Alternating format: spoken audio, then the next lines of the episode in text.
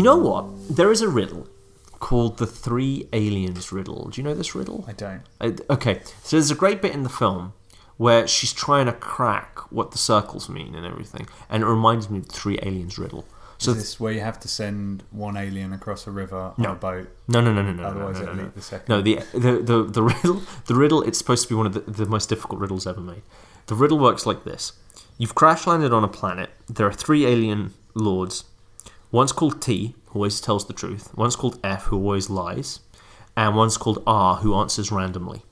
Okay, and they. They won't help you fix your spaceship unless you appease them. And to appease them, you've got three artifacts. One is meant for R, one is meant for T, one is meant for F. So you've got to give the right artifact to the right one. Sure. Ha- and you've deciphered enough of their language to ask them questions, but all they will respond with is Ozu and Ulu. But you don't know if Ozu means yes or Ulu means yes, and you don't know which one means no. So how do you find out who's T, who's R, and who's F?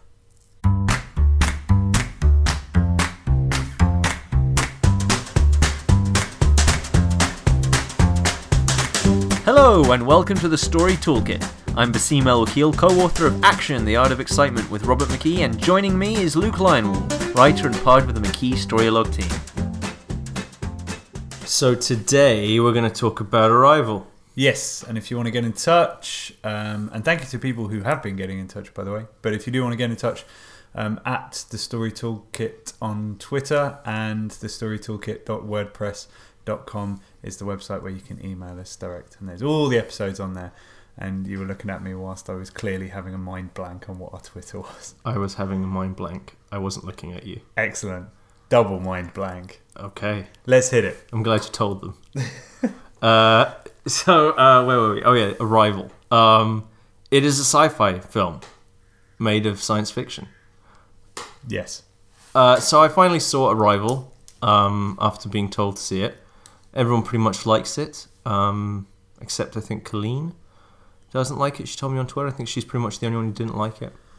Oh, I thought she had told us to watch it because it was good. No, I think she wanted us to watch it because she didn't like it. Ah, okay. I think everyone else does like it, so she wanted a... Um, validation, probably, or something. And uh, spoilers, yeah, I'm with her on this. Uh, so I re- hang on, that's slightly disingenuous. It is slightly disingenuous, but you know, got to start with clickbait. Oh shit! Um, no, actually, is I... Arrival the worst sci-fi movie of all time? Click here to find out. No, I actually really liked it. Um, Same, I really enjoyed it. I don't think it's good. Uh, I just don't. I, I did really, really enjoy incongruous it. Incongruous thoughts. No, they're fine. Um, I really enjoyed it. It's the kind of stuff I really like watching. I was kind of captivated by it. I thought it was really good. Um, it is, however, not a good film. Um, it it doesn't work. Can um, I can I just offer a, a slight rewording of your point? Yes. There? So it's not a good film, but we'll get into bits where you outline actually there's certain bits that do work. Uh, and mm. are very good, like direction, et cetera. Yeah. So it's not a good story. Yeah, is that okay, a better way of phrasing? Yeah, if you want to phrase it that way, it's not a good story. Okay. Um. So um. Yeah. So I mean, I, I. It's the kind of, you know, it's just one of those things. It's the kind of stuff and subject matter that I really love. It was done very well, but fundamentally, it's it's not a particularly compelling uh, story. So basically, the the the we're going to end spoilers now. Um, so the film, uh, by the way, I, when I, when people talked about Arrival, I was always wondering, you know, this must be pretty good because no one's spoiling it.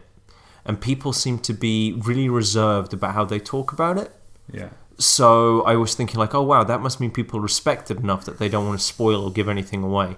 And after watching the film, I realized actually it's because there's kind of nothing to give away. Um, I would disagree. What, what's that? I would have felt... But we're going to go to spoilers now, right? Yeah. So yeah. We're presuming either you don't care or you've seen it. Go on. I would argue... I know that you, you will argue the other way. I would argue that it, if if it had been spoiled, that time is cyclical and what you yes. see at the beginning yes. has not already happened, that I would have um, enjoyed the movie less. I enjoyed the twist. You're quite right. You're quite right. Um, that's true. The cyclical thing is something that would spoil... Would you, I would call, yeah, spoiler. Um, but I was more thinking, no one spoils anything to do with the aliens. um, the heptapods or anything like that. Nothing about the, the how they look, how they communicate was in the trailers, and no one brought any of it up. Um, and I thought they were pretty cool. But um, it's, it, it, I mean, really, to, what, other than time is cyclical, there's really nothing to give away. It's fair. Um, and that's why I feel like I realised I think that's pretty much why there's not much to talk about. Because even if you say, well, time is cyclical, it doesn't really mean much unless you explain how time is cyclical. And then it boils down to, uh, well, at the beginning, you think you saw the past when in fact you're watching the future. And that's it, really. And that's the substance of the film. So let me do a synopsis quickly, and then I'll explain why I think that's a problem.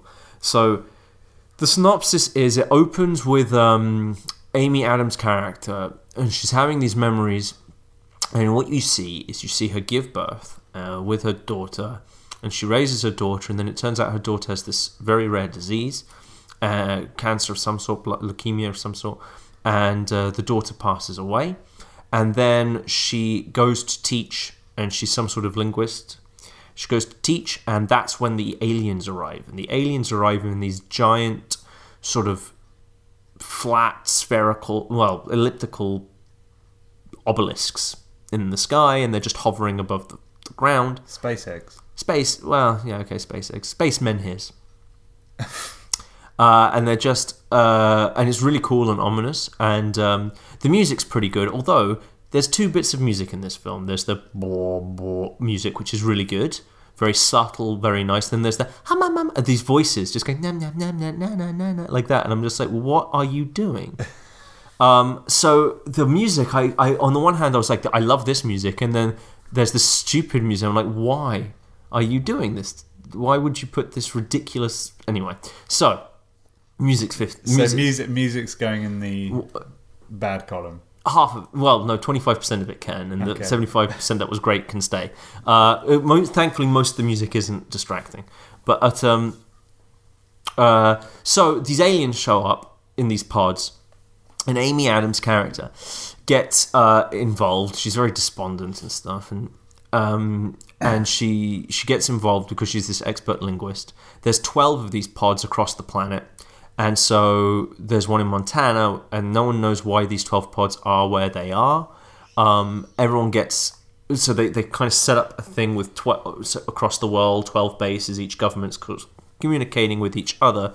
She's brought in, and she goes up to meet the aliens, and they are what's called heptapods, because they are kind of octopuses, but with seven legs.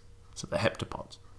And um, they talk... Their, their legs have like a star-like finger situation thing, and they put it on the glass, and they can speak. They speak with growls and mumbles, and she goes up to them and realizes, look, we have to see if they have a visual communication, because even if we decipher their language, we can't speak their language, because, you know, the voices don't work the same way. So she writes down on a whiteboard human, and steps in front of them and says human, and points at herself, and then they respond by putting these star things on the wall and spreading ink, as it were, sort of cloudy ink across the glass, and they create these circles that have little blobs in the circles, and that's how they speak visually. And so from that, they start getting different visual blobs from them, and they try to decode their language from that. And as they're doing that, the other sites are doing similar things, and the Chinese, uh, and I think the Russians, um, they get a message back from their alien pod that says, use wep- off a weapon. Okay? Sorry, no. The Americans, Amy Adams, gets off a weapon. The Chinese and Russians get a similar message that says, use weapon. She's trying to explain they don't know what that actually means, if they're offering to give us a weapon or if they want us to give them a weapon. Also, we're not sure if they mean weapon or tool, because the Chinese have been teaching them language, but only through games, uh, through mahjong. And she said, imagine if I only taught you something, taught you a language through chess. Everything is about combat, right, and conflict. Yeah. So it's possible the word weapon might also mean to- tool, but they don't have our vocabulary. We don't have their vocabulary to know the difference. So, but everyone starts panicking, gets worried. Uh, people are going to destroy the um, the pods, the American soldiers get scared, so the soldiers go rogue and try to blow up the pod. They don't succeed, um, uh, but the explosion goes off, but the aliens save Amy Adams and Jeremy Renner, and then they go back in. Uh, A- Amy Adams goes back in and tries to talk to them at the last moment, and they leave this crazy pattern of just loads and loads of circles. And she uh, runs out, she's trying to decode it, and Jeremy Renner's character, who's a scientist, realizes that if you look at it in terms of uh, uh, what's what's writing and what is just negative space, the frac- the fraction is essentially one in twelve. And she's like, okay, and then she runs back out and sees them by herself, and they basically tell her to use um, the weapon that she already has, that they already gave it to her, and that the weapon opens time. And what's been happening is Amy Adams has been having all these flashbacks to her dead daughter and her life with her daughter. And this is when you discover that actually these aren't flashbacks. These are mem- her remembering the future, because the alien language is cyclical. That's why it's in circles. And they can see the future and the past. They're non-linear. And so as a result, Amy Adams has been having visions of her future child who will die from this blood disease, and her husband, it turns out, will be Jeremy Renner. And so she's seeing into the future, and they're saying you've got to use this te- this thing to solve this problem. So the uh, every other cult, every country, including America, has shut communications. They're all going to blow up the aliens because they've decided, you know, the aliens are dangerous, and they have to all prepare. As soon as one of them fires, everyone else has to prepare for retaliation. So as soon as any one of them, like the Chinese, decide to blow it up, it doesn't matter what the Americans want to do. They've got to attack too before they get a retaliation strike. And so Amy Adams is trying to like, what, how, you know, how do I solve this? And then she has a vision of the future, and her vision of the future is the Chinese general coming up to her and saying, I had to meet you in person because you called me on my private phone line and changed my mind, something no one else had ever done. She goes, how did I get your number? And he just shows her the number on his phone, and then he says, this is what you told me. And because she's in the remembering the future, and time is cyclical, and the language has changed her mind so she can see through time, she then says the things that he told her to her, him now in the present, that causes him to change his mind. So he takes the weapons away. Because he turns off the weapons and says, uh, we're not going to fight them, everyone else calms down, everyone else pulls the weapons away. The aliens then disappear, because now they, they have the, the, the technology. And the whole point of the aliens, what they want to do is they're trying to get humanity to use this weapon, this time thing, so that in three thousand years they can help the aliens. Because we don't know why the aliens just said in three thousand years, we help humanity, so in three thousand years humanity helps us, right? And then they disappear. And then Amy Adams uh, is sort of having her visions of the future, and she decides that she's going to be with Jeremy Renner and have the child, knowing that that decision she ultimately tells Jeremy Renner, which causes him to leave her, and that her child will die of this disease. But she just still decides to do it anyway. And that's the film. Okay. Right? I think that's right. That's right. Yeah. And, um, yeah, you can kind of see it doesn't work. Right? It kind of just doesn't. I, d- I don't think it's immediately obvious, because when you said, when we started talking about this and you said it doesn't work, yeah, I couldn't quite work out why. And, and of course, now? Then you told me the right answer, and of course I agree with you unreservedly. Okay. Um, I know I may disagree with you on certain points, I yeah. mean, but that may just be me trying to defend something I really enjoyed. I really liked it. I really liked it. I still like talking about it. I'm like, that was really cool. I enjoyed it. It's just not very well, good. it's it's just that I really liked it. But in the synopsis that I just gave, what do you think is the big problem with that? Well, I know the answer because you've given me ultimate knowledge. Oh, I, I'm oh, I'm the heptapod. Just giving heptapod. you. No, I thought uh, something just now. I thought you meant something clicked. Oh, just now something. Yeah, I thought that's what you no, meant. No, no. Oh, okay, fine. No. Okay, so I said before that the substance is the problem. Essentially, what's what is this film about? Well, the aliens don't do anything. We don't know why they need to save them in three thousand years. Um, we don't know how the technology they gave humanity is going to do anything for humanity. Um, they leave, and essentially the world returns to normal, as far as we can tell. We have no idea what's happening. Plus, Amy Adams chooses to have a kid with Jeremy Renner, and is that what the, like the kid isn't the kid isn't what's the stake of the story or anything. So it's funny when when watching the movie, the only problem yeah. I had um, that I, I didn't think, oh, that's a problem. It just something mm. niggled at the time, and I just didn't think about it too much. Well, she makes that big decision at the end. Like, would you, yeah. knowing that this is how it's going to pan out, would you do it? Yeah. And she ultimately decides, yes, because I get fifteen years with my yeah. daughter before right. she dies, right? Um, but when she makes that choice, I suddenly thought, oh, okay, so that's what the movie's about? Right. Yeah, is that what the movie's about? Yeah.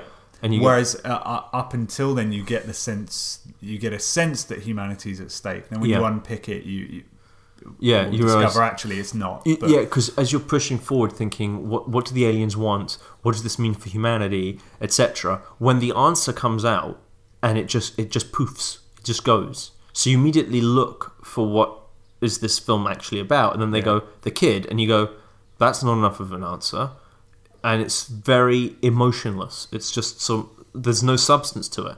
You don't. There's nothing there, and fundamentally the film is two different ideas. One idea is how do you talk to aliens who see, how do you talk to aliens, right? And they create a wonderful alien that we can decipher from. That right? best best bit of the movie. Yeah, definitely. I love that stuff. And that I mean, that's throughout the movie. I don't yeah. mean like the best scene. The it's whole the whole movie. way they talk yeah. about the language is beautiful. Right. And the other thing is, if you had the opportunity, if if you knew that your what would happen to your child in the future and they would die from this, would you still do it? It's the second one. Right? And the way they link them is through the non-linear language of yeah. the aliens, right? But they're not actually linked in any sort of thematic way, really, or causally. There's no real logical link between those two ideas. Um, they're just well, both there. They're, they're linked mechanically, as it were, but they're not linked emotionally. She can only make that choice once the twist in the movie has happened, and the yes. twist in the movie happens... twenty minutes, fifteen minutes yes. before she makes that decision, so right. there's no momentum built up to her making that decision. Yep, which that's is true. Why, which is why you go, oh, that's yeah. what the movie's about? Okay, fine. As yeah. opposed to, oh my God, she's got to choose. But if they, say, like, let's say like they did that earlier. Reveal that it's... Sick. Yeah, and so she's got that choice. So as she's dealing with the alien, she's also deciding whether or not she should spend be with Jeremy Renner. Yeah. Okay. How are those two storylines linked? Imagine this film's cutting between those two moments. Yeah. You'd just be sort of... You'd be annoyed. Well, the... Right? The trouble is one's this huge external story and yeah. the other one is this hugely internal story. And also, wouldn't you expect that the kid is somehow the key to saving the aliens or something? Yeah. Right? And you expect that somehow the kids and the aliens are related, like she's the chosen one. You, you immediately, your mind is going to start trying to draw links between these two storylines, and there isn't one. The only link is the mechanism by which she's allowed to have future knowledge of her kid. But you don't need aliens for that. You could, right? You just don't. You could have any sort of precognitive thing. What do the aliens have to do with this thing? Then they don't have anything to do with it. And the aliens, that whole alien thing, I mean, the other thing that's kind of frustrating is they're not real. It's a really interesting puzzle, but it's nothing real. These aliens don't exist. This isn't a thing that happened in reality. This they invented a really difficult puzzle, and they went, how would you solve it? And fundamentally, that's what this film is. This film is a thought experiment. It's not a story. I was going to start pushing in this direction, yeah. so let, get, let's get into this. It's a thought experiment. It's how would you crack an alien civilization's language? What would you do if you had this knowledge? All right? And it ends... This film is just two different thought experiments that are very sort of tangentially linked. And you know what? There is a riddle called the Three Aliens Riddle. Do you know this riddle? I don't. I, okay, so there's a great bit in the film where she's trying to crack what the circles mean and everything, and it reminds me of the Three Aliens Riddle. So is this where you have to send one alien across a river no. on a boat? No, no, no, no, no. Otherwise, no, no, no, it'll eat the second. No, the the the, the riddle. The riddle. It's supposed to be one of the, the most difficult riddles ever made. The riddle works like this: you've crash landed on a planet. There are three alien lords. One's called T, who always tells the truth. One's called F, who always lies. And one's called R, who answers randomly. okay? And they they won't help you fix your spaceship unless you appease them. And to appease them, you've got three artifacts. One is meant for R, one is meant for T, one is meant for F. So you've got to give the right artifact to the right one. Sure. Ha- and you've deciphered enough of their language to ask them questions, but all they will respond with is Ozu and Ulu. But you don't know if Ozu means yes or Ulu means yes, and you don't know which one means no. So how do you find out who's T, who's R, and who's F? Bearing in mind, you can only ask them yes/no questions. You know Olo and you, U, uh, Ozo and Ulu are the two answers, but you don't know which one's yes and you don't know which one's no. I'm going to lay it out here. You've asked the dumbest person in the room. This actually, this riddle is actually really good to illustrate a point later about okay. intrigue. Okay. Uh, because it- your response, your response, by the way, is... my response to this riddle, it is the most perfect response to illustrate my point going forward. Okay? So we're going to get back to this. Okay. So do you want me to give you the answer to the riddle? The uh, basic, pr- how you work this I'm thing assuming out? It, it sounds similar but harder to the um, uh, to the two Dormanin quite, labyrinth, right? A- absolutely. So you ask one of them if the other one... Right. Well, it's something to do you, with that. Yeah, you structure the, the question so that no matter what answer is given, you learn something. Yeah. So in this one... the big problem is R. You don't know which one's random. Yeah. So you ask... So, for example, if you asked any of those three, you'd say, what would the guy to your left... Uh, if if I said to the guy to your, to your left, two plus two equals four, would he answer Ozo? Okay? And the fact is, if the person you're asking is R, then the answer's meaningless, right? But if he's telling the truth, right... the person, uh, if you go, if he's if he's if he's T, would he? And I said two plus two equals four. Would he answer Ozu? He will answer Ozu, but if he's the liar, he will also answer Ozu because the guy he would say Ulu if you asked him the question. So actually, he's got to say Ozu. Similarly, if they say Ulu, it's the other way around. So you don't know if Ozo or Ulu means yes or no. But what you do know is whether or not that person is lying or not. Okay. Yeah. So the idea is your first question is directed to any alien. And it doesn't matter what they answer. If they answer, you basically say, if I are, if I were to ask, uh, if the person to your left is T, would you answer Ozo, right? The person you're asking, if he's R, great, that's R. He's out the way because you've got to answer. You've got to ask a question of someone who isn't R, right? So if he's R, whatever. But if he's not R, then the person you're asking is either R or he's um, or he's T, right? So if he's Ozu, that means he's R or he's T. If he's F and so on. So you know that you can either ask the guy to the left or the right. If he answers Ozo, you can ask the guy to the right. If he answers Ulu, you can ask the other guy you didn't ask about. Yeah. Because then you know either way they're not R is the point. Because yeah. even if the guy you're asking is R, then that means they're not R. Yeah. And then once you've got that, then you've got the, hey, I know if you're, it doesn't matter if you're telling the truth or lying because I cannot make you ask someone else and that will answer. Yeah. You see? So that's how the, the, the logic thing goes, right? And then you can get away with it. So anyway, that's essentially this film. Right? Because even at the end of this um, riddle, you know who's T, who's R, and who's F. Yeah. And you can give them the right artifacts. You still don't know what Olo, Ozo and Ulu mean. Right. Even though you've worked out who's who, you still don't know what those two words mean. So, um, this is very similar to Arrival. It reminded me of that. It's like, how do you crack this language? How do you sort this thing out? How do you get the information you need from them? Well, you do this. And I was watching, I'm like, this is really cool how they're solving this problem and all yeah, that yeah. stuff. But it's it's just a thought experiment. How do you talk to these aliens, right? And the reason is because nothing's really at stake. You think there's something at stake. As you're watching the story, you're trying to work out what's at stake. You're trying to work out why are they here, right?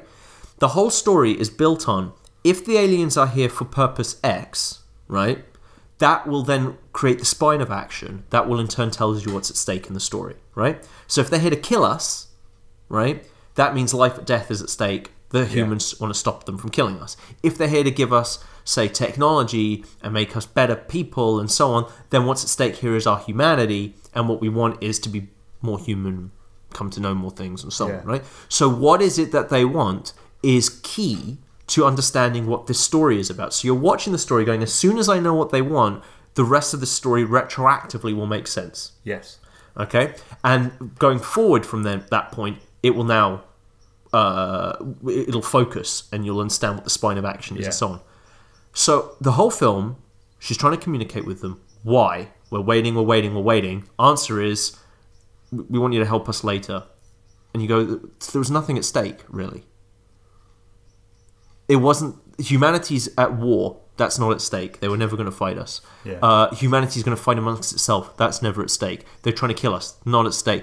None of these things are at stake. What's really at stake are the aliens' lives if we attack them. In the, in the future oh, okay. and if we attack them. But then at the same time, we don't know what the ships can do, so I presume the attacks wouldn't hurt them. Yeah. So what's at stake? And you go, nothing is. And so the whole film just goes poof once the answer's given.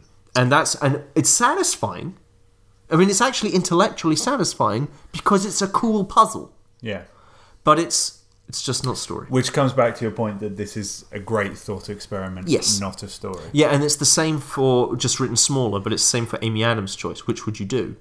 Yeah. It's like, oh, she'd do this. Okay, but you don't feel anything from it. There's nothing at stake.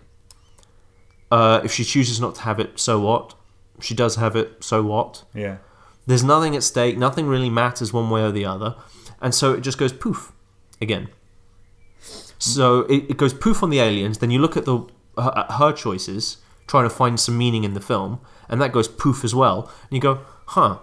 And that's it. And it's satisfying because it's it makes sense. Yeah. It's consistent. It's intelligent. It's very well done. I I mean I really enjoyed it. But ultimately, it's really vapid. It's just empty of really any substance.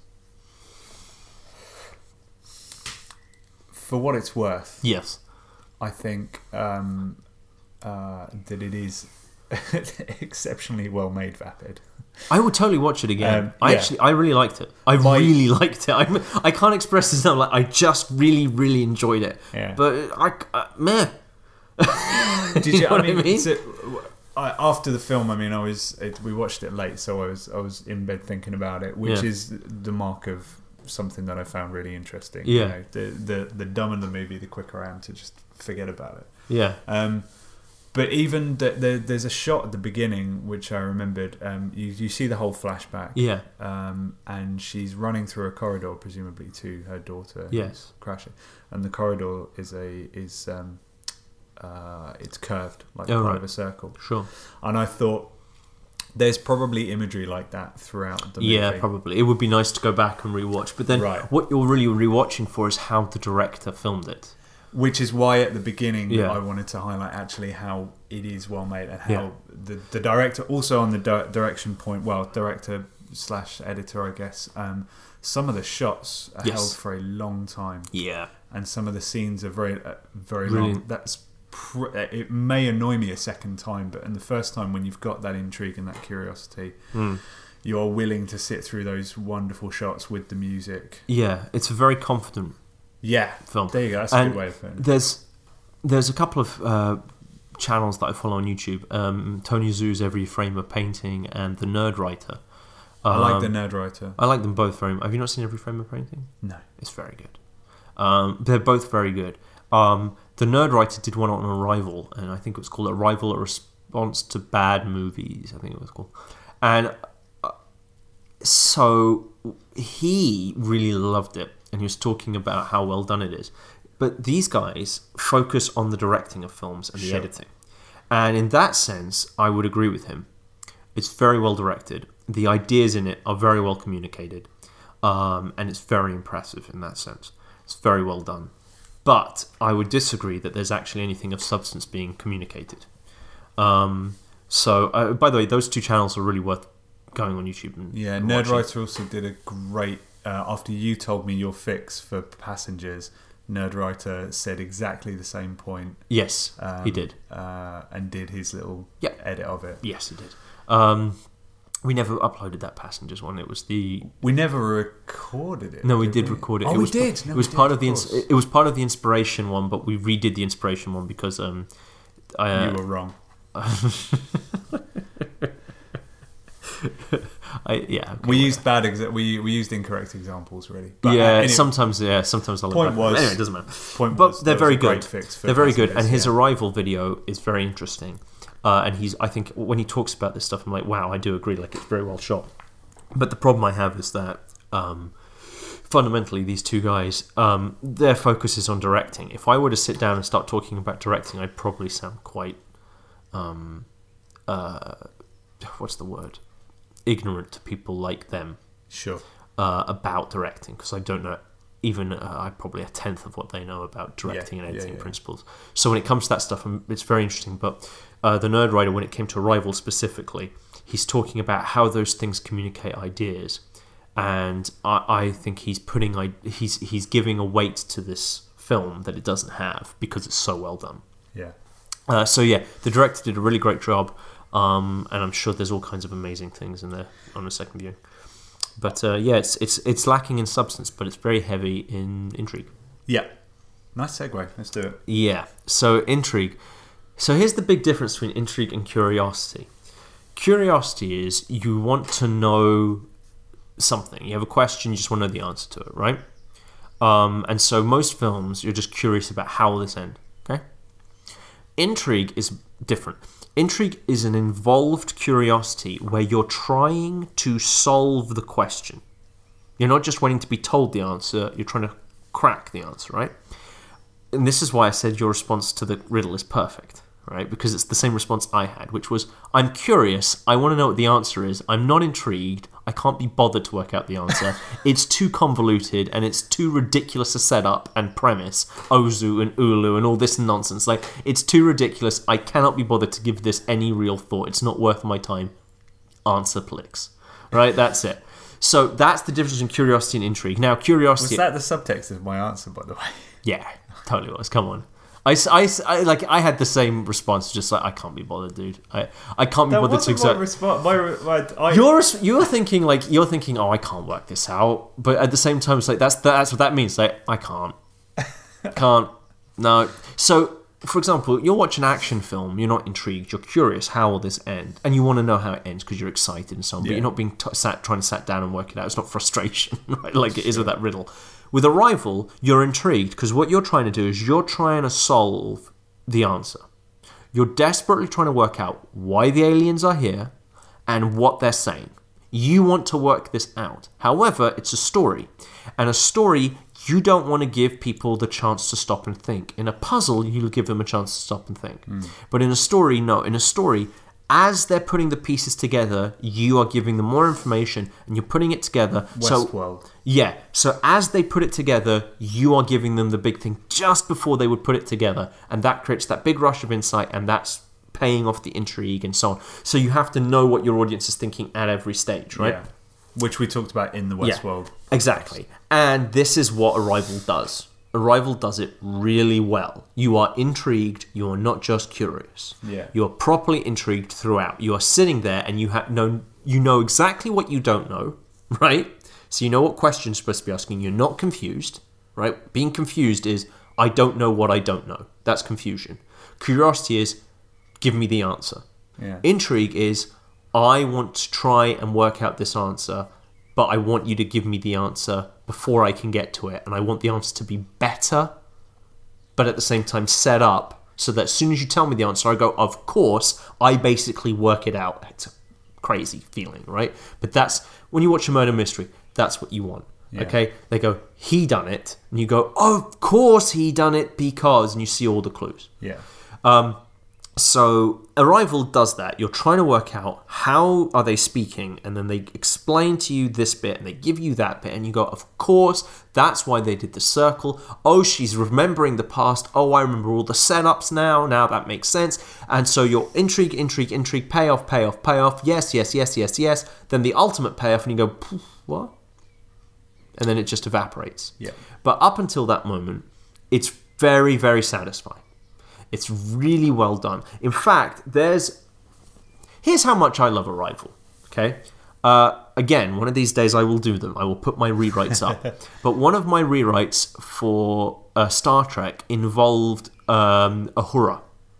Because what I wanted to see, and I've wanted to see for a long time, is someone actually going through the pains of what it takes to break down an alien language. One of my favourite characters in the Babylon five spin-off, Crusade, is Max Eilerson, who's an archaeologist and anthropologist, and he there's an episode where he's trying to crack an alien language And the way he's cracking the language, I'm like, this is just brilliant. This is such a cool puzzle. How do you do this, right? Yeah. So I want, you know, I want, and I thought like, Uhura's got this awesome job on the Enterprise, but no one ever gave her the time. And so I've been waiting and waiting for a really good, like, linguistical sci-fi thing. And I got it! In Arrival, they finally did it. There's this great bit where Forrest Whitaker just says to Amy Adams, look, enough pussyfooting around teaching them basic like, words and stuff. Ask them why they're here. And she goes, okay, let me show you the problem with this. She writes on the whiteboard. That's my favourite scene in the movie. It's the best scene, right? Because I'm a word nerd. Yeah, so. It's my favourite scene in the movie. She just writes on the whiteboard uh, the question, which is, what is your purpose yeah. here? Right?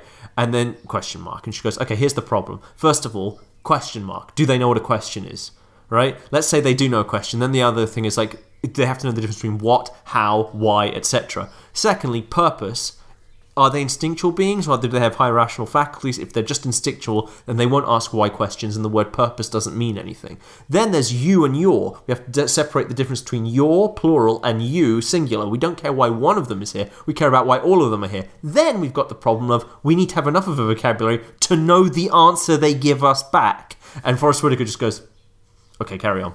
And I'm just like, this is it. This is everything I love about like this kind of stuff. I love that. And when she breaks that down and you just go, okay, that is essentially, if you're doing a murder mystery, that's the equivalent of saying, here are the clues. Yeah. Right? That's the crime scene thing. Like, hey, did you notice the dust on the body? The dust, there's dust on the body, but if he just died, why would there be dust on the body? Hmm, that it's exactly that scene, but for alien languages. And I'm like, thank you. Thank you so much. I've waited ten years for this scene, it, and it hasn't disappointed me at all. It's perfect. Thank you. And so they're cracking the language, and you see how they're building like the circles to talk to them with the language, and it's everything. I'm just like, this is just... really well done. And so you're fully intrigued. You're not just curious. The book that Amy Adams releases post-Alien Visit that yeah. you see the front cover of, yeah. I would read that book. Me too. I would uh, yeah, I would totally want to read that book. Like, if that was something that happened, I'm like, I will read this book. Yeah. I need to know about this book. Uh, I just, yeah, I thought it was just, I loved that. And so that's so this is that's an example of just how. So you see, like, you know, I'm, I was bashing it earlier, but genuinely, I really enjoyed the yeah. film. It's just I can't at the same time like go away. The um, I I think you can you, you can almost tell a, a good sci-fi movie from a bad sci-fi movie just by looking at how they handle exposition. Yes, in fact, that's a great segue. Oh, that's a great Un- segue. Unintentionally. That's a great segue, yeah. The difference between a good sci-fi movie and a bad sci-fi movie, because, yeah, let's... Uh, so my feeling after I saw Arrival was, okay, there was problems with it. But there's two sci-fi films that tried to be Arrival and failed. Tried to be Arrival before Arrival. Yeah, and Inter- Interstellar and The Martian. And uh, Interstellar really is, by the way, Arrival. Really is. Oh, is it? It's pretty much the exact same premise. Aliens show up out of the blue that they've never met before. They go to meet them. The aliens can speak cyclically through time. They're non-linear. And they oh, give them the information that they need in order to save the aliens in the future and all that. It's like, wait, what? However, unlike Arrival, which was very, very intelligent, Interstellar, he basically talks to his daughter through Morse code in a watch. I heard about the watch thing. Here's my problem with Interstellar is that I really, really wanted to watch it, and I still want to watch it, but every time it comes up, anybody I talk to is just like, no. It's, it's almost no. an hour longer than Arrival. The music, oh, I knew it was long. The music is worse. Because it's... Okay, the bit, the Arrival music that I liked, which is that ominous... Blah, blah, blah, yeah. that, is Interstellar, except it's so loud... And it's just like, it's just bah, bah, bah, bah, bah, bah, bah, like that. And it's drowning over what we were talking about, which was exposition, which is really bad in the film. Okay. We don't have time for relativity is an actual line in this film. Really? Yes. Uh, and they're just sitting there, and there's this bit where they're going, okay, we've got to go to this planet that's close to a black hole. But because it's close to the black hole, the way relativity works is time will act differently. So one hour on the planet will be seven years over here. So you've got to go down and get back really, really quickly and all that kind of stuff. And they get they they stumble on the planet, and they get swept away from the ship, and they have to go back to the ship to get on the thing. And so as a result, they take an extra twenty minutes, and twenty years have passed by the time they get back to the ship. And it's just like... Oh, geez, this is boring and so dull in exposition, as they just go like, let me explain the science. And like, it's as if Christopher Nolan sat aside his science consultant down and went, can you just give me the lecture? And then just just wrote it down as speech that they were supposed to have. And then they talk about love in the same way, and you're just like, okay. Um, why? Uh, I don't care. I don't I don't mean why did they do that in the movie. I I really mean, like, how did this turn out to be such a bad movie Bec- when when Nolan can clearly make a great film? Because Nolan, okay, I think Christopher Nolan seems like a a very nice man. He's a very good filmmaker. However, he and the guy who did The Martian is Ridley Scott. The two of them have the exact same problem. Which is which is they are unimaginative. And they believe that they, as directors, are supposed to write the film, and they cannot write. That is the problem with both of them. Would you not say... If you look at Ridley Scott and Christopher Nolan's films, right, the films they do that are really good, right, are the ones in which they, as a director, got a really good screenplay. And because they had a great screenplay, their talent could come to the fore. And the screenplay spoke to ideas that they personally really, you know, are interested in. And they were able to, instead of originate work, interpret it. And they just pushed it up on the screen in the best possible way. And they made loads of brilliant choices. And as a result, they made these wonderful films. Okay, for for the record, yeah. Favourite Scott films? Alien. Okay. It was amazing. And um, uh, Nolan? Dark Knight, oh, Dark Knight, of right? course. Yeah. Dark Knight. Um, but when they have to come up, but when they so g- get swept up in this cult of personality, so Ridley Scott did Alien and Blade Runner. Okay, yeah. Ridley Scott's bought the hype that the reason those two films are good are Ridley Scott. No, the reason those two films are good is because Ridley Scott managed to direct very, very good stories by Dan O'Bannon and Philip K. Dick. Hmm. Okay, Ridley Scott did not come up with Blade Runner. He did not come up with Alien. Okay? But he was brilliant enough to go, we're going to get H R Geiger to do the set design mm. for Alien. He was brilliant enough to do the most incredible cinematography and get Vangelis on to do Blade Runner. Right? I, I'm, I'm not trying to insult these two men. Right? I'm really not trying to insult them. I have a huge respect for them.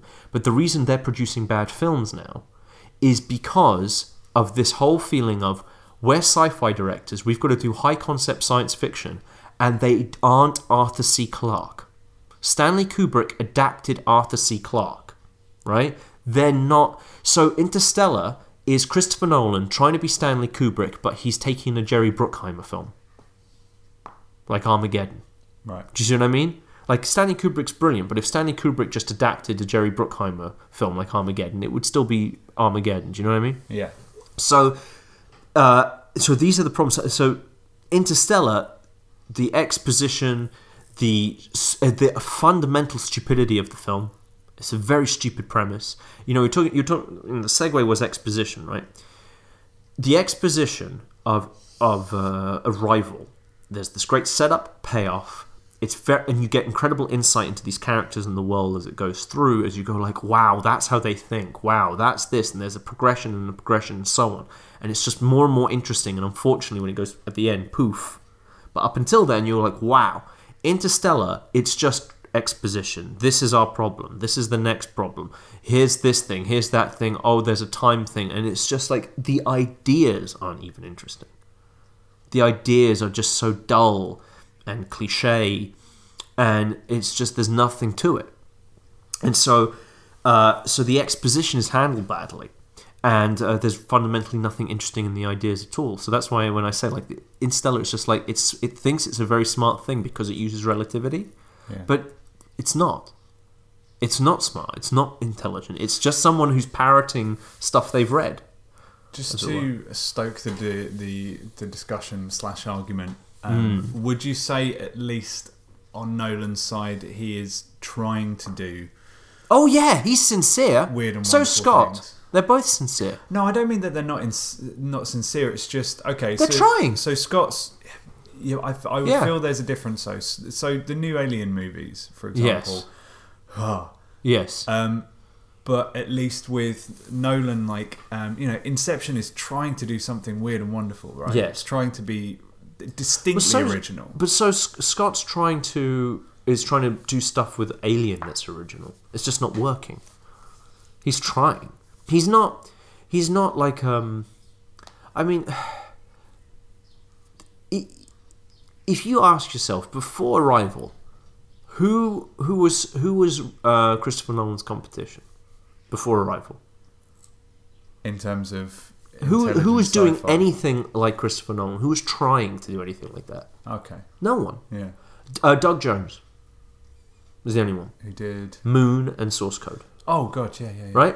Yeah. But uh, that's it. So you have Doug Jones, and he was. Uh, so you have Doug Jones and Christopher Nolan. That's it. Ridley Scott is doing it. That's you know. That's that's that's their competition. Like M. Night Shyamalan, you know, do you know what I mean? It's like they don't have competition, and so this director's come along. He's done this really good job. Now he's the the one who's carrying. So there's this real sense of people trying to carry on this tradition of high concept, serious sci-fi, uh, and to do it, you need you you you're promising the audience highly intellectual experiences, fantasy worlds, right? And so that means you need people who really get this. And the problem with Nolan is, is not that he's, he's not an idiot. He's a very smart man, clearly. But he has no imagination. He has no sense of wonder. And so it, it's just it's just very dull. See, that's almost the point where I disagree. When you word it like that, I think... Yeah, maybe the Incept- wording is... I mean, it's hard because I actually don't know him as a human being, right? Yeah, of course. I'm, I'm of trying course. to reinterpret it through the work I've seen in interviews. Yeah, yeah. And I, as I say, like, Christopher Nolan, if he does a film, chances are I'll go see it because I actually... I, I, I respect him a lot. Uh, I mean, he made The Dark Knight, which is one of my favourite films, right? I really do. But... like, and same with Ridley Scott. Like, when I stop and think about how good Alien and Blade Runner are, and then you look at the current thing and you hear their interviews and you just like... Dude, stop... trying to write. Just stop. Get really great screenwriters and just direct them. Don't try and write. And f- just focus your efforts on finding finished, beautiful screenwriting. Uh, and don't try and get people to be your ghostwriters, which is what they do. Mm. Because your ideas aren't even good enough. Like, that's the problem. Like, the idea you have. Like, Ridley Scott did not come up with anything to do with Alien or Blade Runner. You know, Christopher Nolan did not invent Batman. He did not invent the Joker, right? That was that was Heath Ledger's invention, and, his, and it was not his. Do you see what I'm saying? Yeah. But what these guys do is they're really great. They have taste. They know how to make good choices. They know how to choose the right actor. They know how to choose the right cinematography. They know how to choose these things properly. But they can't... They don't have good ideas. They don't have those great imaginations that they need in order to make these kinds of films. Which is why I'm kind of interested in Dunkirk, because it's not, it's just a war film, right? As far as I'm aware. So I want to see it. It's the That's new, the new known no, one. Yeah, it's just yeah. a war film. It's like, okay, this might be pretty cool, right? Mm. So it's that kind of, do you see what I'm saying? So I don't, I don't, I'm not trying to be m- mean to them or anything. I'm, I, I, it just frustrates me because we could be having a renaissance of science fiction if these directors, and I think the guy who did Arrival, you know, you could add him to that camp probably, understood that this it's the story that makes their film and the premises, and that they are not science fiction writers, and that they need to find really great science fiction. And then if they do that, then all their these choices that they make should hopefully make wonderful films from that. Because the the Martian, the problem with The Martian, again, is it's just exposition. There's yeah. no turning points in that film.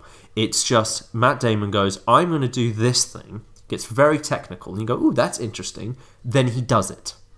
And there's no turning point. Whereas, in Arrival, they go, here's the situation. You go, whoa, what's the solution to that? And then they do X, and sometimes it's the right thing, and sometimes it's the wrong thing, and turning points happen that progress the problem. And then they have to work more, and they work harder to find the next bit of the solution, and so on. Whereas The Martian is just like, I'm going to grow some potatoes. You grow some potatoes. And it's like, here's how growing potatoes is really difficult on Mars. And you go, yeah, it would be pretty difficult on Mars. And that's the film.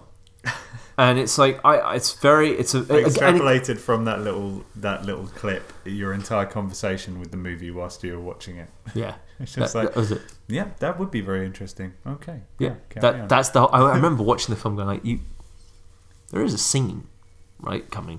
There's a turning point happening. Then like the potato farm explodes. I'm like, okay, and and and then at the end he does the Iron Man thing, and I'm like.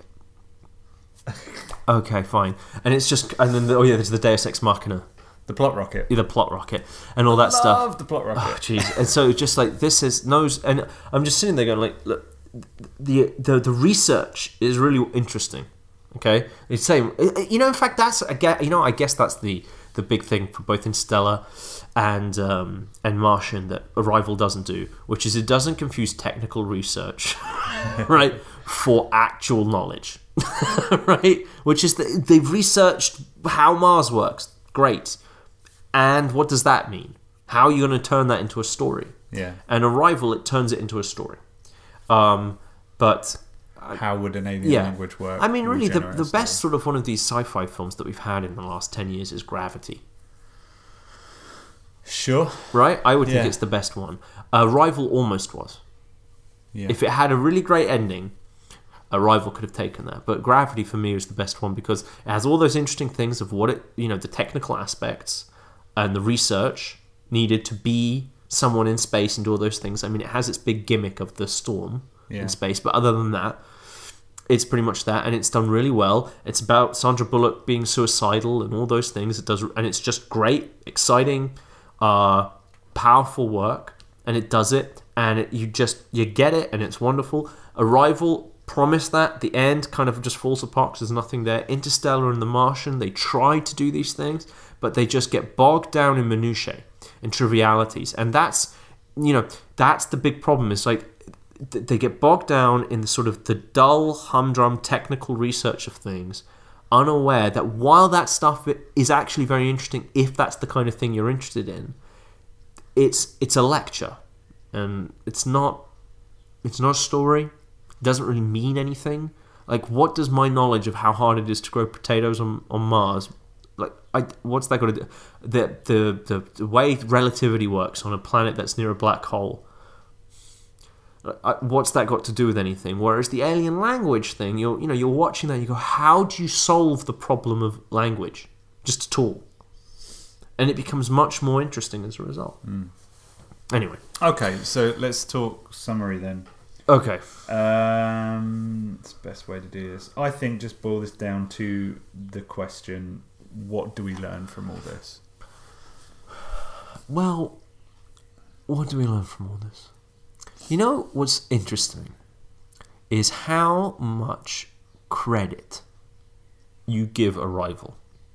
Like, how, f- how long that film goes without you being able to tell anything about what's at stake in the story or what the spine of action is. Uh, people have said, like, the first hour, like, nothing really happens. It's, it seems really aimless and sprawling, and it's true.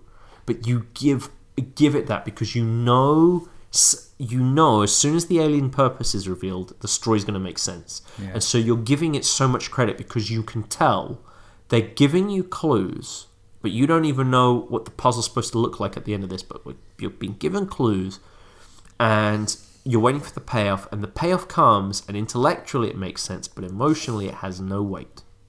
And substantively it has no weight. And you realise that it's just sort of, there's nothing there. And so uh, I guess what we should take away is that a great idea, you know, an imagination, the technicalities, all that research that Arrival did, which they did at a really, they did very, very well, and The Martian did it, and Interstellar did it, uh, but the difference is Arrival makes it worth your time for the vast majority of the film, and yeah. then at the end falls apart, whereas The Martian and Interstellar, it's just not worth your time. Um, and so how do you make it worth your time? And that means you have to give it substance, which means values at stake, a spine of action. When I say at stake, by the way, I don't mean everyone's going to die. I don't mean that, you know. Uh, you could just make it be that um, it could be very small, the stakes. That's that's not what I mean. by stakes. I don't you could you, you could rewrite Arrival and make it purely about her internal struggle. Yeah, and have it be all about that. Yeah, and that could be fine. Yeah. Um, so it's not about that. It's just um, it, it you know the, the the the film fundamentally doesn't have any sort of emotional or substantive payoff to it. It's just sort of a thought experiment. And it's interesting as that goes, but it's just too intellectualized. And while at first it's very interesting because you, you're giving it a lot of credit because you think the payoff is coming, and it's done very well. So it's it doesn't ultimately pay off. So it's just that thing of an idea and research. It's it's not enough. You actually have to generate story. And story is not just ideas and um, and uh, thought experiments. Is it fi- about finding that value, finding that spine of action? Yeah, a story without spine of action and without values at stake can't have any real meaning. Which is ultimately yeah. the sticking point. Yeah, stories have meaning because they explain how and why life changes. And if there's no values at stake and there's no spine of action, by definition, nothing is changing. Right.